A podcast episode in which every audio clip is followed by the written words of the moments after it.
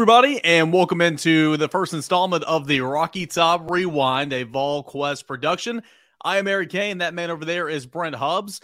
And Brent's opening weekend of college football. I'm glad we're doing this show. It's been a whole lot of fun, you know, really from Thursday on through the weekend. Uh, there's no doubt. It's been just uh, fantastic. And this is something new that we're trying that I think fans are going to like on Sunday night. So uh, jump on in here and join us and uh, type in your comments. You can ask questions when you type in a comment. We'll we'll get to as many of those as we can. We're going to have some special guests throughout the hour here that we're going to join you each and every uh, Sunday night. Uh, former Vol Jonathan Wade scheduled to join us here in about 10 or 15 minutes.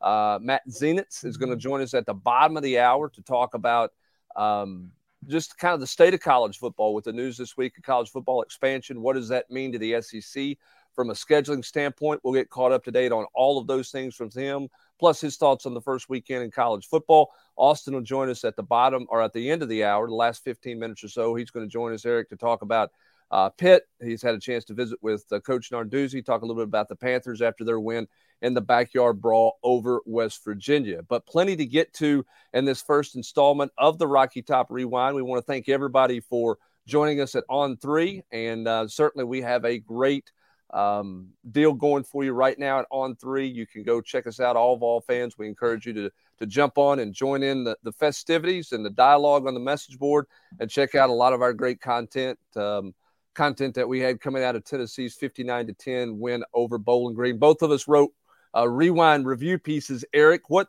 what's your takeaway uh, from just the rewind in, in, terms of what you saw out of Tennessee that, that you liked, what you saw out of Tennessee that when you rewatched it, you went, hey, they're a little better than I thought there, or maybe they weren't as good as I thought there. But what what was your takeaway when you rewatched the game? Yeah, I uh, obviously you start with the offense, and you, you, saw it there here a moment ago. You got that big interception from Tamari McDonald, first play, go to the end zone, find uh, find Jalin Hyatt. I mean, w- what about a start for that? That was that was incredible. But the offense, uh, I thought they went fast. Pat Narduzzi had a chance to listen to a little bit of Austin's uh, conversation with them, and of course he'll he'll talk more on that. He's said he's very impressed with the tempo. Said they were faster uh, with the tempo the first game this year compared to last year. Um, spread the wealth around at wide receiver from you know, of course, the, the first possession was one play. You went to Jalin Hyatt, it was a touchdown. But by possession two for the Tennessee offense, already a first down reception for Cedric Tillman, already a first down reception for Bru McCoy, getting everybody actively involved. And that was a theme throughout the entire course of the football game. Thought Tennessee went fast. Thought Tennessee ran as many plays as they wanted to. 86. That's about where Josh Heupel wants to be. They ran the football hard. I understand it's Ball State. I get it. Jabari Small ran hard. Jaylen Wright, good to see him get 13 carries and lead the team in rushing in, in week one. Defensively, of course, we'll we'll speak on it uh, throughout the week. Need to get home. No sacks. That's uh they were getting the ball out a little bit. I, I understand that, but still, you want to find a way to get home. Only two TFLs, uh, but you know, allowing only 10 points and really seven points, one touchdown. That last one was a gimme field goal after a, uh, an exchange fumble a lot to like from Tennessee in week one. Some things to clean up, but offensively look good. Defensively, got to find a way to get home. Yeah, I think there's no doubt about that. And here's the one thing offensively, and and Kevin, uh, who's joining us tonight, has got a, a, question about this. So we'll jump on in here to Kevin's question. He, he wanted to know uh, about uh, if Mincey or Crawford did enough to win the job outright there at the left tackle position. Uh, Eric, my takeaway, and I thought this watching it live, but upon watching the the rewind of it – I don't think you can make any kind of statement on the offensive line. Look, they did what they needed to do yeah. and, and, played well. But what they're going to get this weekend against Pittsburgh in terms of how they're challenged versus how Ball State played them is night and day. I was a little bit surprised Ball State rushed three and dropped eight the way they did the entire game. I, I thought that they would try to come at them a little bit more. You know, Pitt's going to do that. That's why I think you'll still see both left tackles because I don't know that there's enough evidence to get a real take on how those guys did. That's not a knock on them, Eric. I just no. didn't think they were challenged very much. No, I would agree with that. Um, they were dropping a lot of guys, Ball State. They were playing their safeties deep. And credit Hendon for just nickel and diming right? Joe Milton as well when he got in the football game, throwing in front of the coverage and letting your guys go make plays. As far as the left tackles, you know, I, I thought they both played fine. Thought JJ Crawford played fine when he came in there. Of course, Gerald Mincey got the start. He went the first couple of series. Then it was JJ Crawford, and they alternated from there. Um, you know, Mincey, I, I, thought he played pretty well. I, he had a couple of kickout blocks going across the line of scrimmage. Kicking out that in man in the line of scrimmage, springing somebody, whether it be small or right, right up the middle. I thought he's a bigger guy. He's more athletic. I thought that showed on Thursday. Um, but again, I don't think Jeremiah Crawford played bad by any stretch of the imagination. But you're right. What Pitt's going to do, they're going to mix things up. They're going to play games with you. They're going to twist, turn, loop, bring pressure from the second layer. You're going to have to get your tight ends involved. You're going to have to get your running backs involved. I expect both of those guys to play. I don't think anybody ran away with the starting job. But if I was going to say who stood out watching the tape more for me, I would say Gerald Mincey. And I think that's what the coaching staff wanted all along. But I don't think it's all said and done. Yeah, and here's the thing too. I think this week is different than this week being the Pittsburgh week is different than the Ball State week. There was a plan going into the game to get both those guys uh, in the in the game early. I think this is a situation, Eric, that whoever they start there, if that guy's playing well, say let's say it's Gerald Mincey again this him. week, I, I, don't think they're going to mess with it because yeah. of all the things that Pitt does. If he gets rolling and is playing pretty well, then I think they're going to go keep going with that combination and, and rolling that way. Here's the other thing that stood out to me in the review piece. Uh, and, and, again, if you if you got questions or comments, drop them in there. We, would love to get to them. We'd love to answer your questions. That certainly the interactive part of this show makes it fun. That's what three thirty ABC, Sam Smith. Three thirty ABC. yeah, we'll take care of that one for you, Sam. That's that's where that one is at. But the other thing upon the rewind to me, Eric, is I just don't think Jacob Warren and Princeton Fant get enough credit for the dirty things and the little things that they do. And I mean dirty in a positive way. Yeah. The little things that they do in this offense, they are so vital. Uh, you almost want to bubble wrap those guys through the week and make sure they're ready to go by Saturday because they don't have a lot of depth. They don't have any depth behind them at, at tight end. I, I think both of those guys, I thought Warren played as physical Thursday night against Ball State as we've ever seen him play in a Tennessee uniform. Yeah, I would agree. You know, you move them around. They line up as H backs, line up on the line. You can split them out. They do so much in the perimeter passing game as well. And this is something I go back to at Kentucky last year. Princeton Fant sprung Javonta Payton, and then Velus Jones again on that next possession. There, you know, Tennessee starting off hot at Kentucky. You saw a little bit of that on Thursday night as well. They do so much that no one knows about. And with Charlie Browder getting a little bit banged up in that Thursday game, you saw Hunter Salmon come in, and so they just don't. And Miles Campbell wasn't to go on Thursday you're right. They just don't have enough depth right now, but they use both of those guys so much that it's, I mean, it's it's crucial to their offense. And I thought they looked pretty good. They they want to be more involved in the passing game. They say they're going to be more involved in the passing game. We'll see as the season goes along. Remember this Pittsburgh game last year? They lined up Jacob Morum in the backfield and allowed him to run a little loop route and threw it to him right in front of the goal line. So potentially you'll see something there.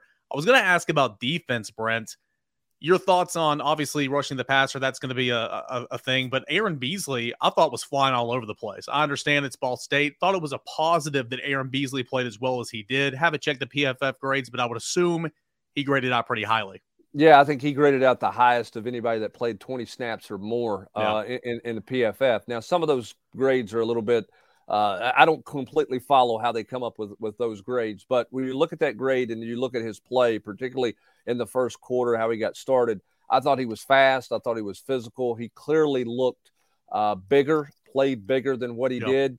Um, I don't know when Juwan Mitchell is going to play. I do think he'll play this fall for Tennessee. I don't know if it'll be this week or when it's going to be.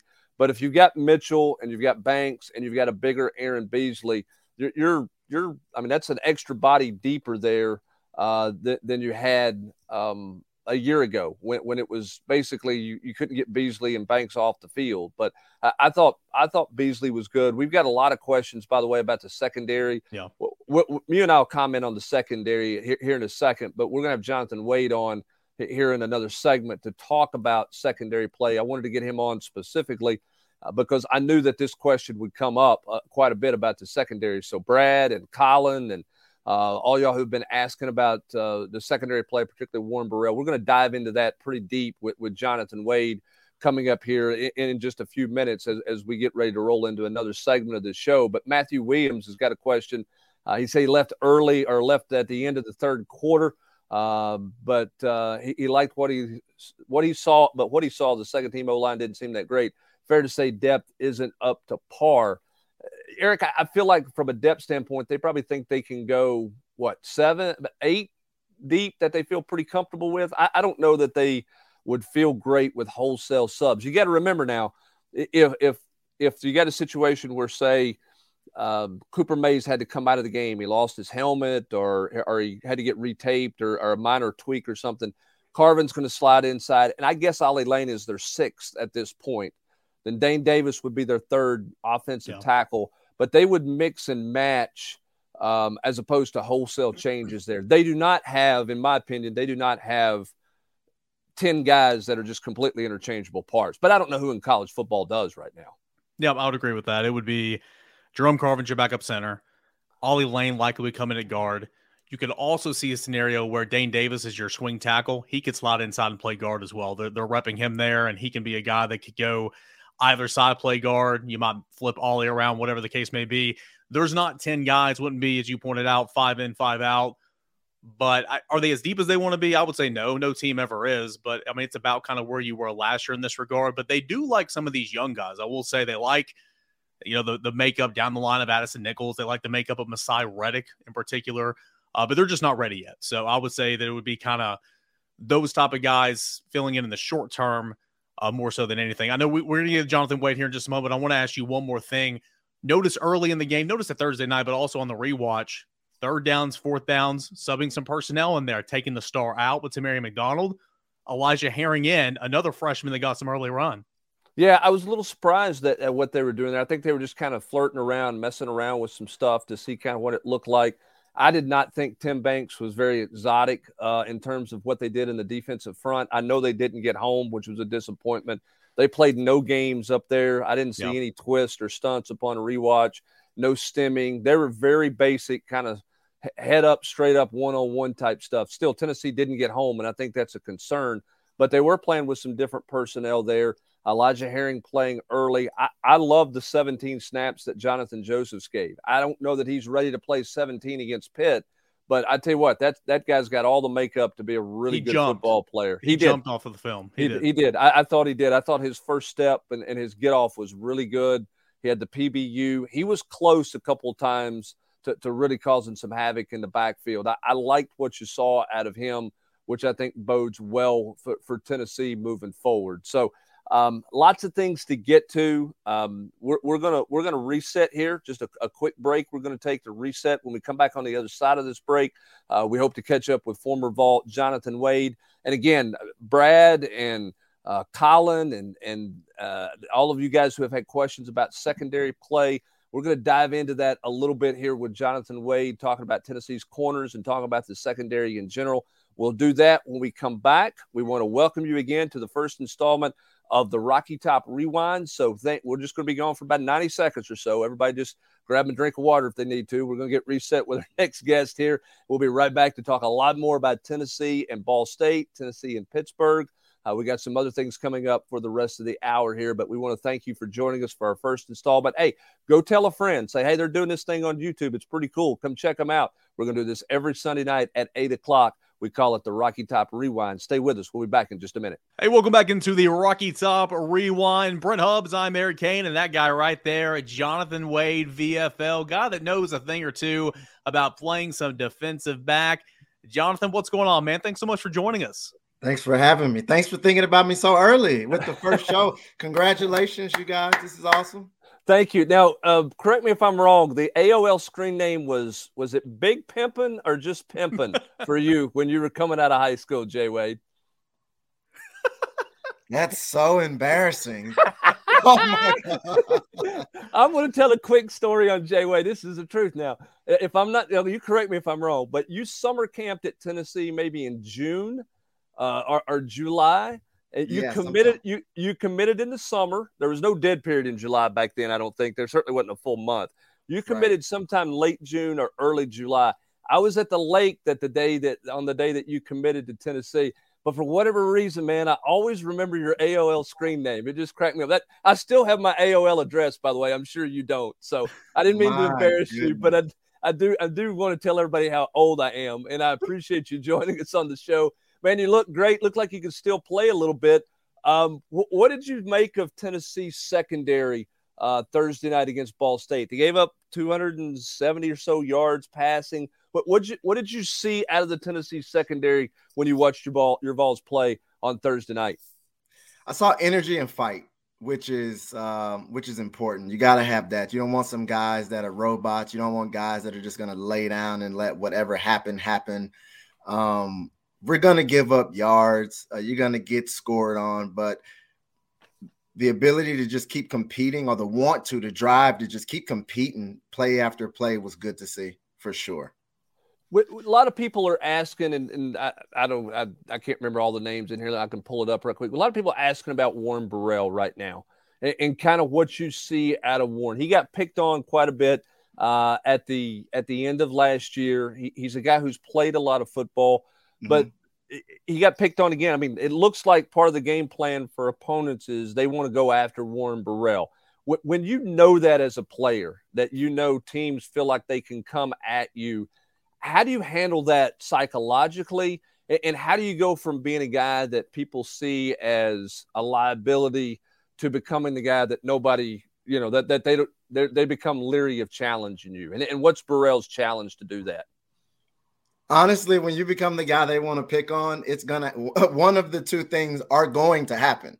You're going to eventually play yourself into becoming a major liability, or you're going to play yourself into the guy where they can't throw it.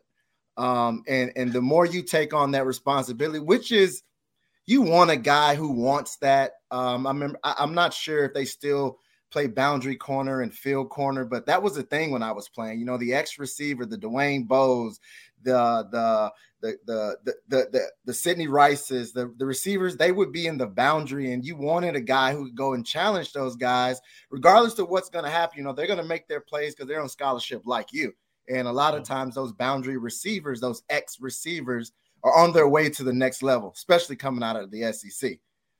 But you want to you want a guy who can take on that challenge week in and week out without wearing it. You know, how hard is it to play this position to play the corner position in the SEC? I mean, how, how, mentally is it more mentally challenging, more physically challenging? Is it equal? What is the difficulty of being a corner in the league, particularly with the way offenses are being played right now in football, Jonathan? That's a great question. That's why you're doing this. Um, mentally, from week to week, it's a different receiver, a different group, uh, crop of receivers. You know, um, physically, it's going to be challenging because they're big.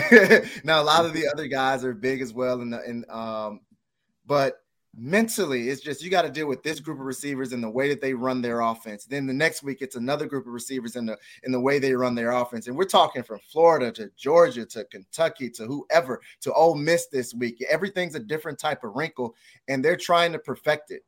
So i would think that would be the toughest test Jonathan, I want to go back to Warren Burrell real quick because again, we have so many people wanting to know, and from a guy that's played at played at a high level, you you kind of know what's going on in that helmet right now. A guy that's been a three year starter, played a whole lot mm-hmm. of football, you know, started getting picked on a little bit towards the end of last season. When you see his game, you know, what do you like in his game? There's a reason he's out there, right? And, and I thought even on Thursday, you know, they were going out him early. Ball State watched the film. They saw the Music City Bowl. They saw the South Alabama game last year. So they knew to go after him. But I even thought on Thursday he responded well, made a couple tackles right. in front of the sticks. What do you like about Warren Burrell's game? Um, I was told by Coach Slade sometimes that all you need to do is just see one.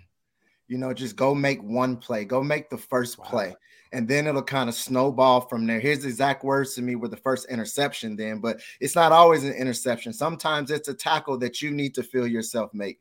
You need to feel yourself make that first hit, that first play, and then go from there. We never, he has the measurables, he looks great. He has the size, he has the length, he has the attitude, he has the fight back. All those things you you know, you hate to see a corner with a great skill set, but then they can't mentally continue to fight back. He showed that Thursday. And he wears number four. He wears number four too, right? Right, right, right. Got right, me right? hey, I want to ask one more about a guy that uh you know was a newcomer last year, and it feels like every time he's in the ball game, he's making plays. Made another play on uh on Thursday night. Kamal Hadden. Uh, I think, and he missed a lot of camp and everything. What do you like about Kamal Hadden's game? Because I feel like he's a spark plug. I feel like he's a guy that can really add a lot to the secondary. Obviously, you're hunting down interceptions. Spark plug is exactly the attitude you need in your secondary. You need a spark plug. You need an energy guy, a someone who can just get everybody going, regardless if it's rain. Everybody feels good when it's sunny outside, but you know those guys that just want it anyway when it's muddy, when it's snow, when no one wants to practice that's probably the the the that besides his game, you know, the energy, just bringing energy nonstop is so important because four quarters is a long game. Yeah, it certainly is. And and he was a guy who, again, it's going to be hard to keep him out of the lineup, I think, with the way that he plays and and the link that he plays with. The other thing I see when you talk about putting the whole secondary pitcher together, Jonathan, is is defending the middle of the football field. And mm-hmm. listen, this is a football this is a football problem for defenses there's a reason the kansas city chiefs are throwing it throughout the you know between the hash marks every week on sundays everybody mm-hmm. in the nfl is doing this if you've got a quarterback right. pitt a year ago with kenny pickett pickett was 18 of 22 with two touchdowns 191 yards between the hash marks this past uh, Thursday in the backyard brawl against West Virginia. Pitt's quarterback was 10 of 13 in the middle of the field. How hard is it to defend the middle of the field, Jonathan? Eye discipline. Uh, unfortunately, for that safety back there or safeties back there, um, their eyes can get so caught up with everything that's going on in front of them. And once you lose your eye discipline for a split second, I mean, it is truly for a split second at this level of play, you can be out leveraged. If you got a good quarterback and got a guy who knows how to run a route, you know, it, it's a tight end. A lot of times, guys are sending these big monster tight ends, which didn't exist when I was playing either. But they're sending these monsters up the middle of the field. And It's hard to match up once they get body leverage. It's basketball on grass at that point.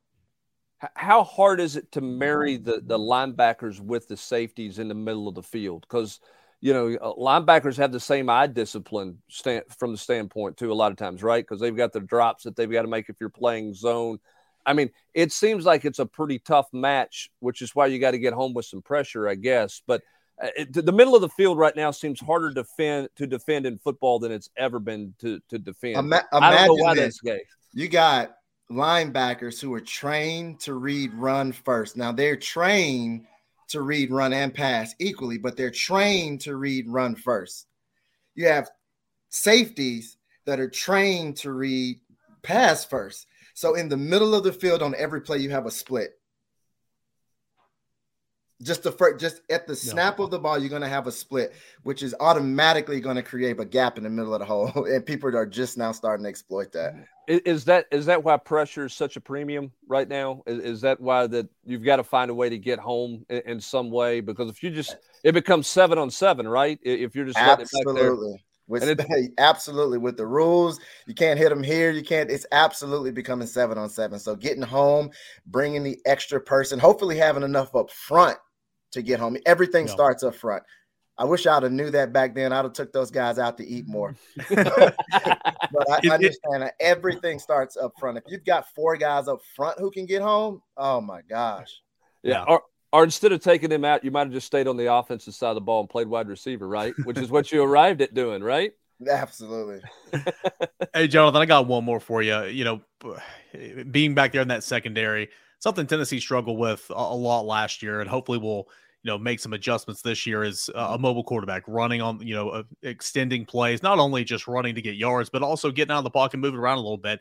As a member of the secondary, a safety, a cornerback, or whatever, when that quarterback's rolling out one side you know the field shrinks a little bit. Kind of how are you coached to play that in order to still defend the pass and not get the guy behind you but also know that you know he could take off running. You got to go add some aid up there as well um they used to give us a word called plaster um, which everyone would just yell and it just meant to turn around and go find your receiver normally what ha- what would happen back when i was playing when the quarterback would break the pocket like that, there were very few quarterbacks who could actually make a throw that mattered at that point. It was just like a free for all. You know, somebody's going to get an interception on this play. But now, with the way these quarterbacks are being trained and, and the uh, abilities that they have, you absolutely must stick to your receiver um, and allow the other players on your team to do their job. Um, because if you if, if if he breaks containment and you lose your guy, now you're the player in a position in, in the in the um in the position to get stuck because you don't know whether to go get him or cover your guy. Because you we don't know when they cross the line of scrimmage, as you know, there's no way to really know that. That's why that old pump fake still works.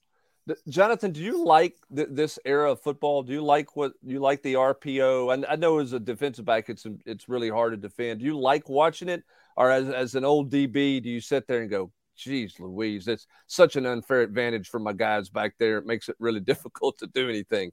You know what the biggest disadvantage is? Honestly, uh, I don't mind it at all. It's fun for me. It's it's it, it puts more DBs on the field. I'm I'll go for that. Um, but I wish they would just. I wish they would make one pass interference rule. That's it. That's the only thing I would change. Just even if it's going to just bring the NFL rule to college, so those kids can learn how to play that. But I love the game. It's it's fun. It's exciting. Um, it, it gives everybody a chance to get the ball. Um, it, you know, with the when it was a straight drop back eye, it wasn't as exciting as it was mm-hmm. now. So, so what are you into these days? What, what's get let everybody know what you're into. What what, what are you up to these days, and uh, and what's your involvement in the game, and, and what's going on with you, man?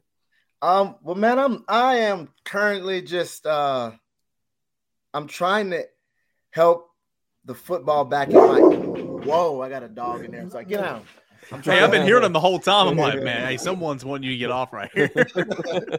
I gotta um I just went back to my hometown and uh, got with a high school and I'm going back to get with another one. I just kind of spending some time with the programs and with the guys and kind of uh, giving them some of the feedback that I see where you know where things could be better. If if they're great, you know, let's keep it going this way. But um, I'm kind of one of those people. It, I, the information that I have, I can't use anymore. If that makes any sense. Sure. So I want to give it to everyone that I can. Anyone that'll listen and take it serious, I want to give it back. Well, that's that's awesome for giving back to the game, and um, thanks for sharing the game with us tonight. Uh, yeah. Uh, it, it helps for everybody out there listening that sees, you know, what one play can do for a guy like Warren Burrell, and and and just your insight into how he's playing versus what we think that what we think he's doing from whatever section we're sitting in or wherever we're section sitting, setting at watching the game. So we certainly appreciate you joining us on the first installment tonight, man. It's great to see you. Look like yeah, you can play it, a little bit this this weekend. You want to come suit up and go? You, you got any reps left?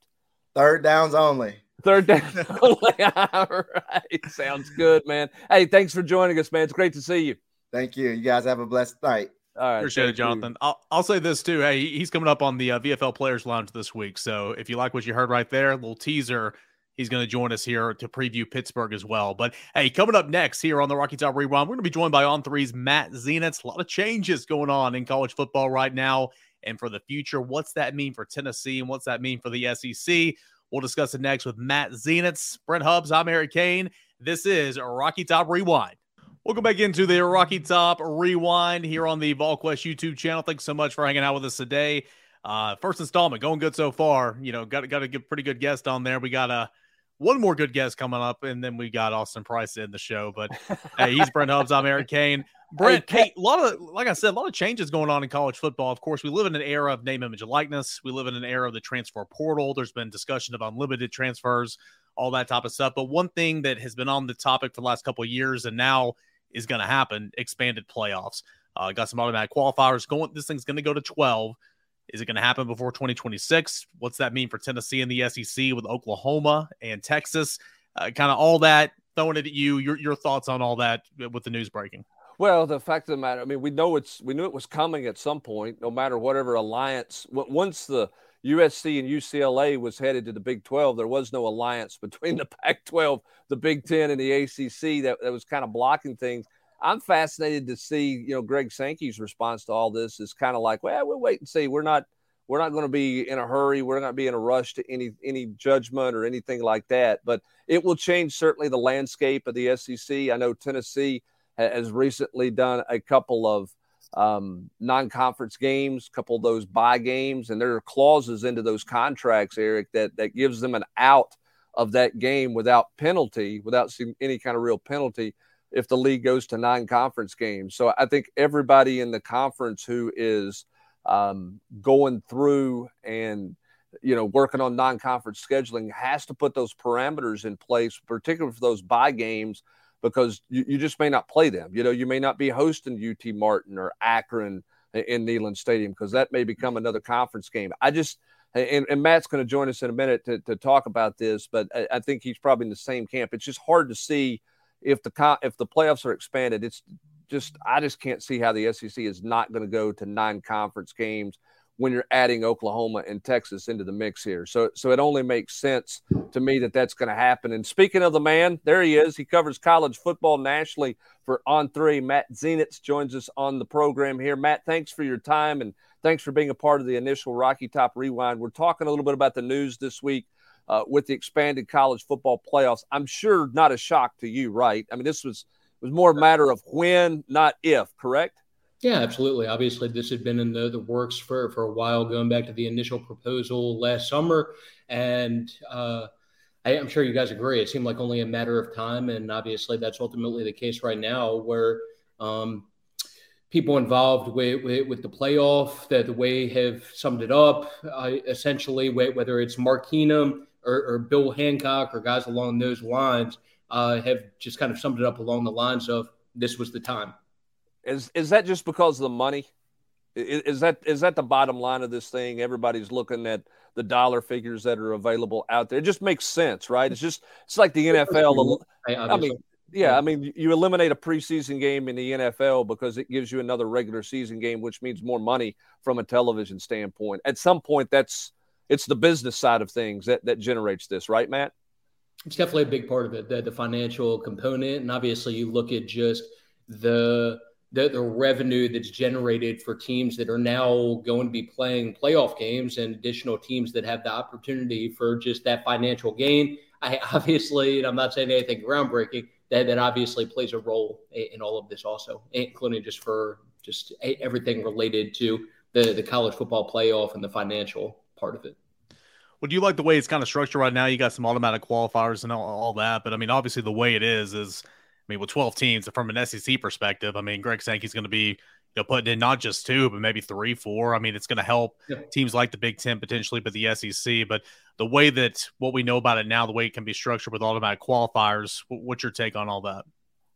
I, I like the setup, and I, I'm not sure where you guys stood on everything in relation to the playoff, but to, to me, I like the the idea of a model where you have more teams getting in and having a chance to compete for a national championship. I mean, as you guys know, um, wait, when it comes to sports, teams improve and change throughout the course of a year. And some teams are going to be a lot better at the end of the year than maybe they were at the beginning of the year, especially when you're dealing with 18 to 22 year olds. And, and I like the idea of being able to get in more teams that maybe came on as the the season went on and giving those teams an opportunity to compete for a national championship. Um, should have happened last year with, with a team like Texas A&M. Speaking of SEC teams that in the new model would get an opportunity to be able to compete for, for a championship that hasn't been the, the case in the past. But I, I like the model. Obviously, you get in um, the six highest ranked conference championships and then get in to go along with that six large teams, the six highest ranked teams that were not conference champions. Do you think that this is going to lend to more big game matchups and because teams are not afraid to potentially lose a game and still get in the playoff? Do you think it's going to change the regular season in any way, shape, or form between conferences and even non-conference intersectional games, Matt? Well, one, one big thing I'll emphasize, and this is something that came up during the, the CFP's call after everything was improved, they, they feel like, and this was something that Bill Hancock discussed – they, they feel like this is going to improve the, the quality of the, the regular season. So I know uh, that there was a lot of talk about uh, this impacting the, the greatest regular season in, in, sports. I know that was one of the, the concerns that was very much prevalent on social media or just across the board after everything got announced with this. But that, that was something that Bill Hancock emphasized that he feels like, and the, the playoff uh, playoff committee as a whole feels like this is going to do nothing but improve the, the regular season and will lead to a, additional big meaningful matchups, not only in the early part of the year, September, October, but including at the end of the year when you have a, additional teams that have a realistic shot of getting into the playoff. Right. So does this mean the the UT Martins are goodbye, the um, ETSU's saying goodbye to those on Tennessee's schedule? I mean, is that what that means, or would it be more or less instead of one premier non-conference game, you might get two, maybe three, and still keep one of those games? Probably one of the, the, the big parts is what it sounded like you guys were discussing before I came on, just uh, expediting the process of maybe getting that done with additional conference game with like the, the SEC of SECs of the, the world. That that's more what would immediately come to mind for for me. Don't you think that the league the league I mean, with this move, this expedites the SEC's vote to a nine game, at least a nine game conference schedule. You would think so. Yeah, it should. You would think so. I mean, yeah, you have uh, Oklahoma, Texas coming over, and I, I, think the sooner the better when it comes to that. Yeah, the question is how quick is that going to happen? Does this, I mean, does, does this expedite any of that, right? Because everybody says by 26. Nobody mm-hmm. says definitely in the year 26, just by 26. Could we see this stuff happening, um, you know, in the next couple of years instead of in instead of four years from now? Yeah, I, I think that in terms of likelihood, there's probably more likely with Oklahoma and Texas that that gets done sooner than the college football playoff expanding to 12 teams. So, obviously, one of the things, as you guys are aware, when it comes to the playoff expansion, is that at latest it, will start in 2026, uh, while they shoot to have it in place even sooner than that. But I, I, don't know how optimistic, not to be like a Debbie Downer or anything like that, but uh, I, I, don't know how optimistic should be that this will be in place b- before that. So uh, the initial proposal, like like we talked about, uh, was last summer. Um, earlier this year, the, the, decision was made to stay with the 14 model through the, the current TV contract, which expires after 2025.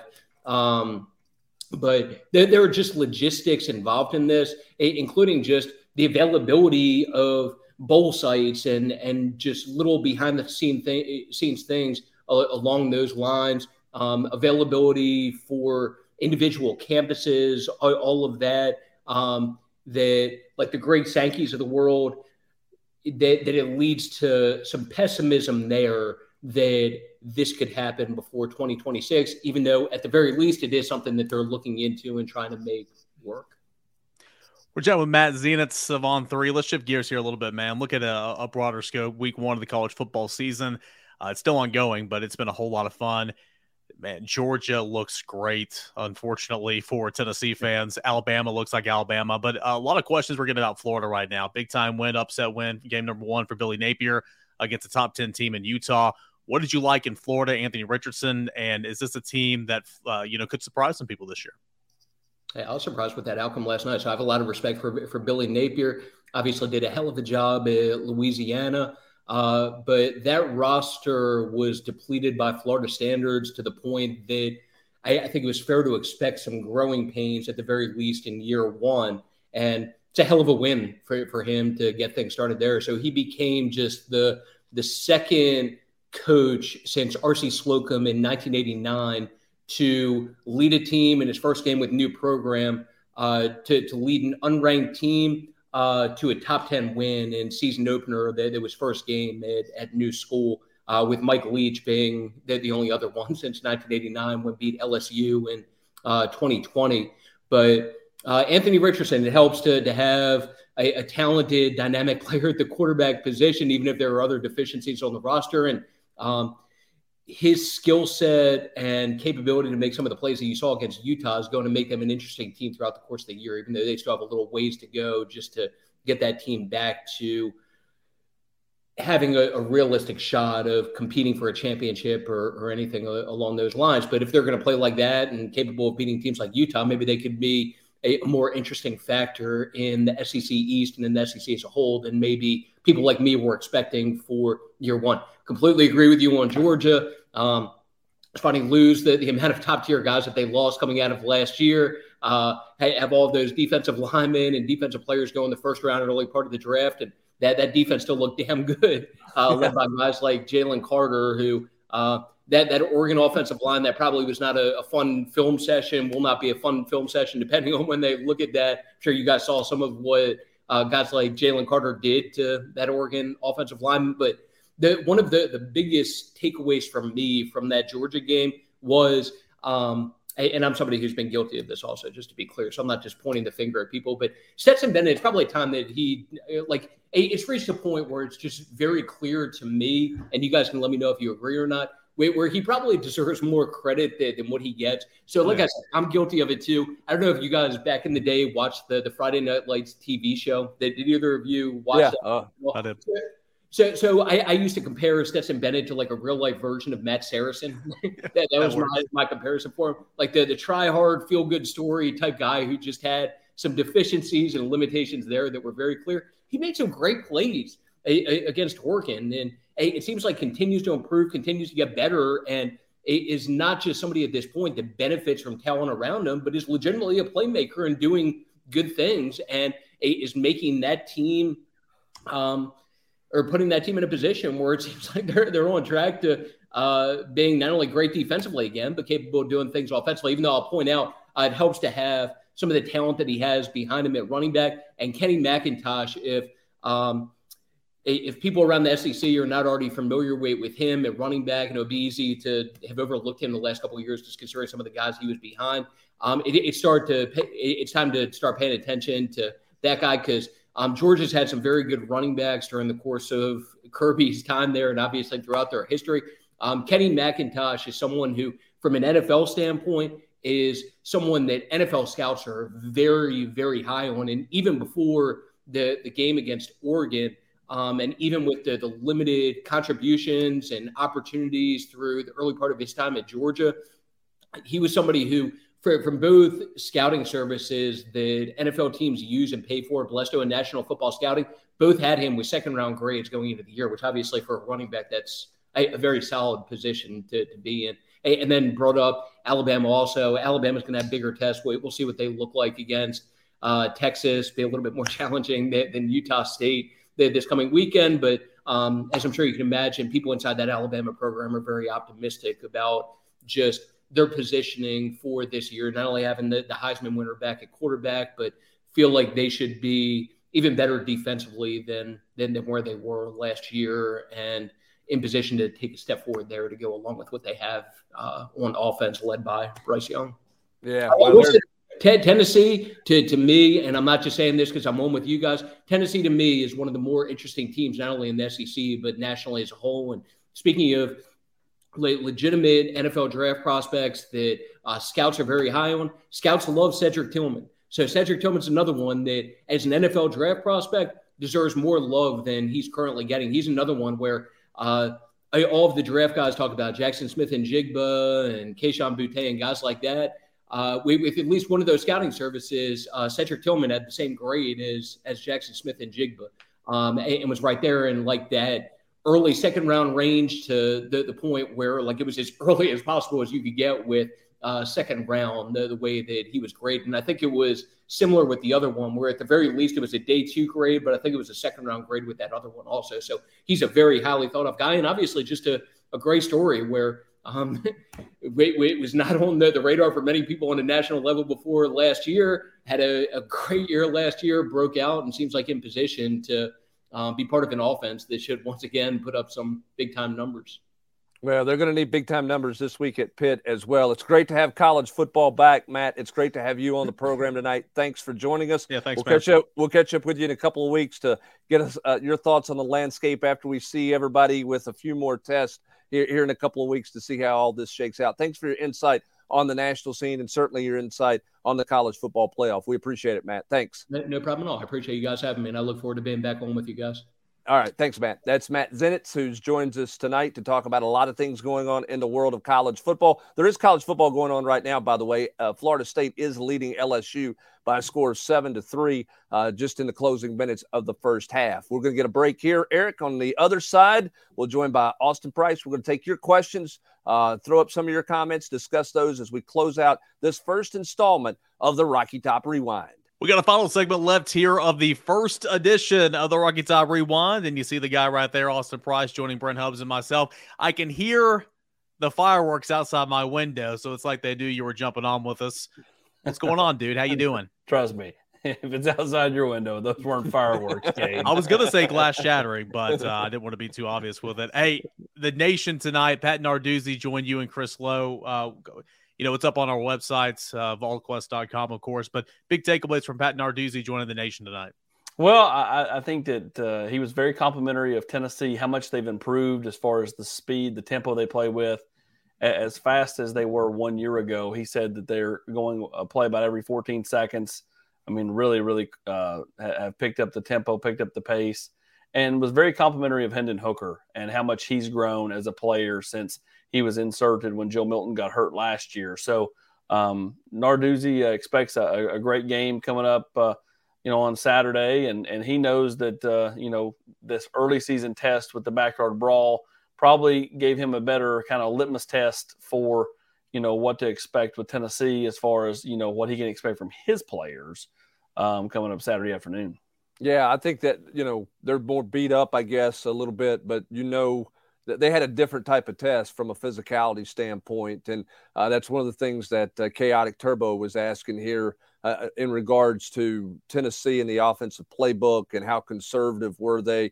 Do you think Tennessee is going to open that thing up? That they'll have to, Austin, because one Ball, Ball State played Tennessee very differently than Pitt's going to play, and two, that Alex Golesh. Look, when you when you jump out seventeen nothing very early in the first quarter anything you had on that playbook that you really wanted to look at or really had in your hip pocket that you thought you might need, you just put it back in your hip pocket to hold it for another day, right?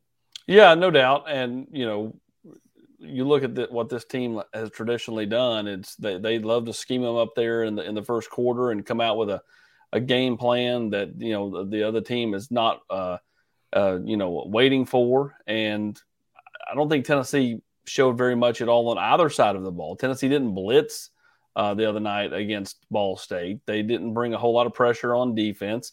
They tried to just get home with uh, you know their front four.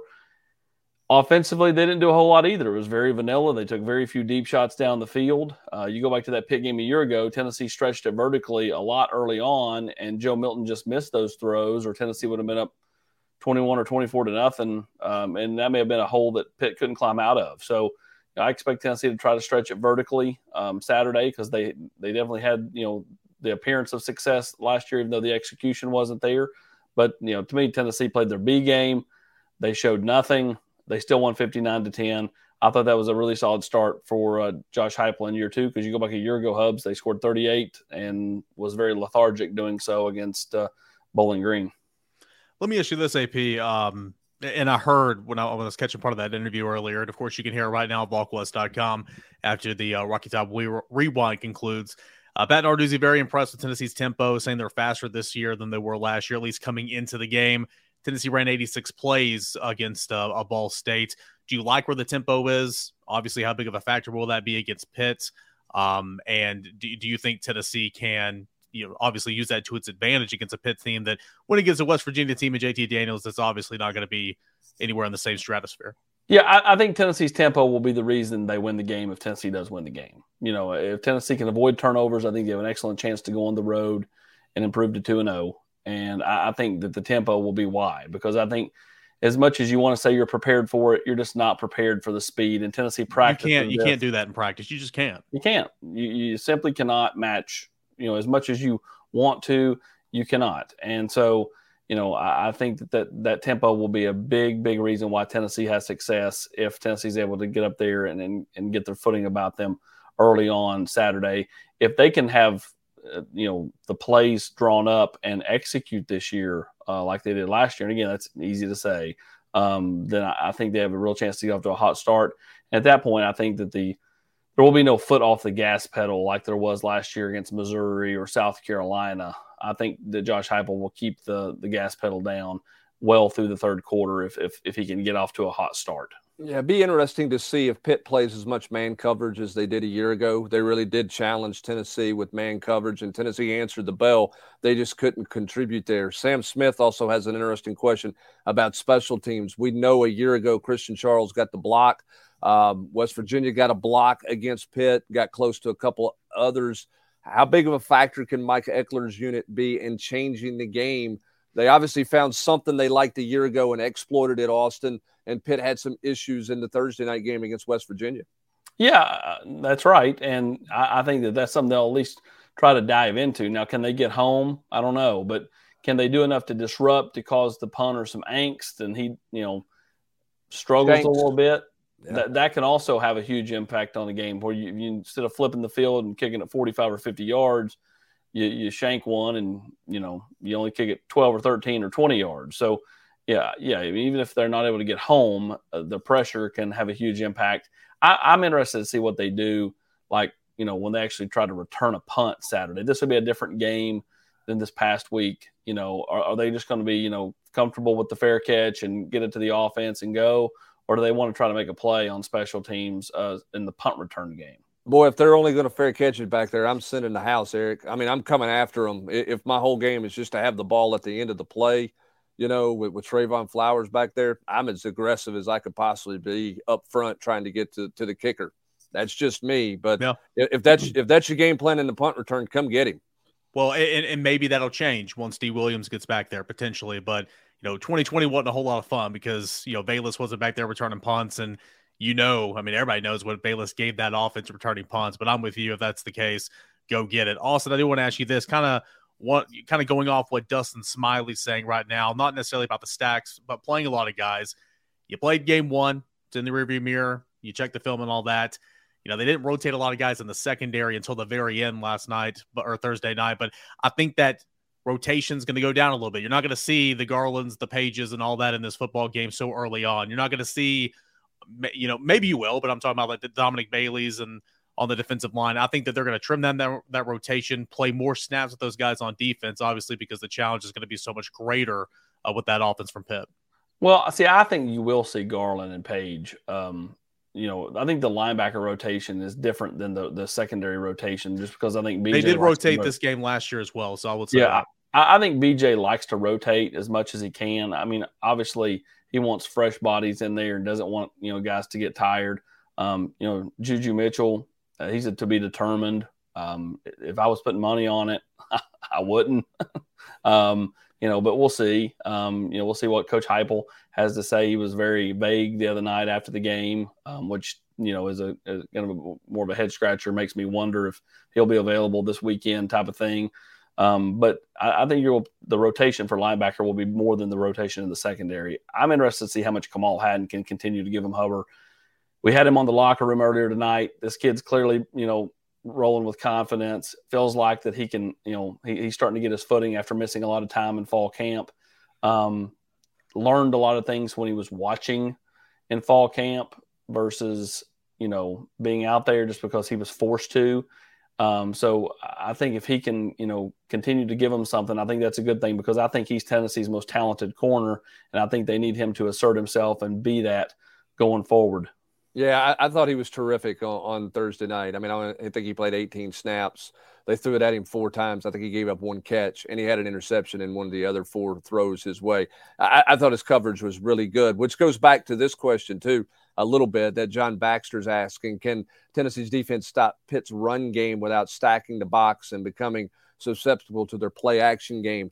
Eric, that gets back to what I was talking to Jonathan Wade about a little bit earlier in the show in terms of the middle of the field I mentioned this stat a year ago. Kenny Pickett picked Tennessee apart in the middle of the field, 18 of 22, 191 yards, two touchdowns between the hashes. Uh, Slovis uh, in the backyard brawl was 10 of 13 between the hash marks or between the numbers. But Pitt didn't run the ball very well. Yeah. Um, so can Tennessee handle the run game without committing extra people there and and opening themselves up in the middle of the field? I think that's a great question uh, in, in terms of what they can do against the run come Saturday afternoon. Yeah, I would agree. And I mean, uh, one thing's for certain: Pitt's going to try to run the football. They're going to try to establish that running game. Uh, Narduzzi wanted to do that last year as the season went on. He couldn't do it because Kenny Pickett was incredible, but he's made it a point saying he's going to do it. They tried to do it on Thursday nights, didn't work out that much. Um, so we don't have an answer for that right now because you, you didn't get a good look from Ball State. But Tennessee early on in the season last year was pretty stout against the run. Ended up as the season went on, they kind of gave up more than what you want. But I'm intrigued to see what happens. Obviously, Pitt game end of this week, this Saturday. We're going to preview it all week long, but uh, a big time matchup for Tennessee after a week one 59 to 10 victory and blowout fashion to kick off college football. Brent Hubbs, football season is back and Rocky Top Rewind starts. Hey, this is a whole lot of fun tonight. It certainly was. We appreciate Matt Zenitz joining us, Jonathan Wade joining us, and of course Austin Price coming in at the end to close this thing out. It, we got to get him like the trumpet music that the, the guy from the Mets, you know, comes into yeah. or something. I mean, he needs some walk up music into this final segment that that he's going to participate in uh, every week here on the Rocky Top Rewind. But it's been a lot of fun in our first show. Hope you guys have enjoyed us.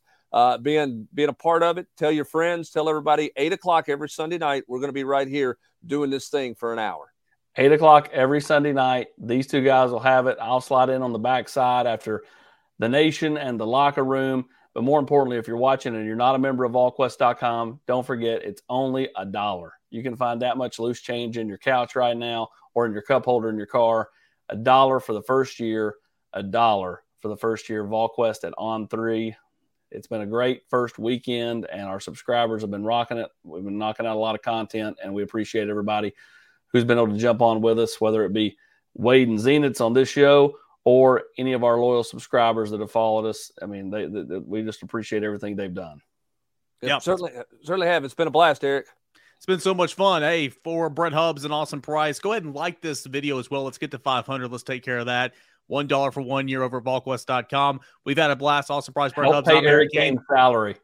Thank you so much. Yeah, for real, for joining us here on Rocky Top Rewind and have a great rest of your Sunday night and happy Labor Day.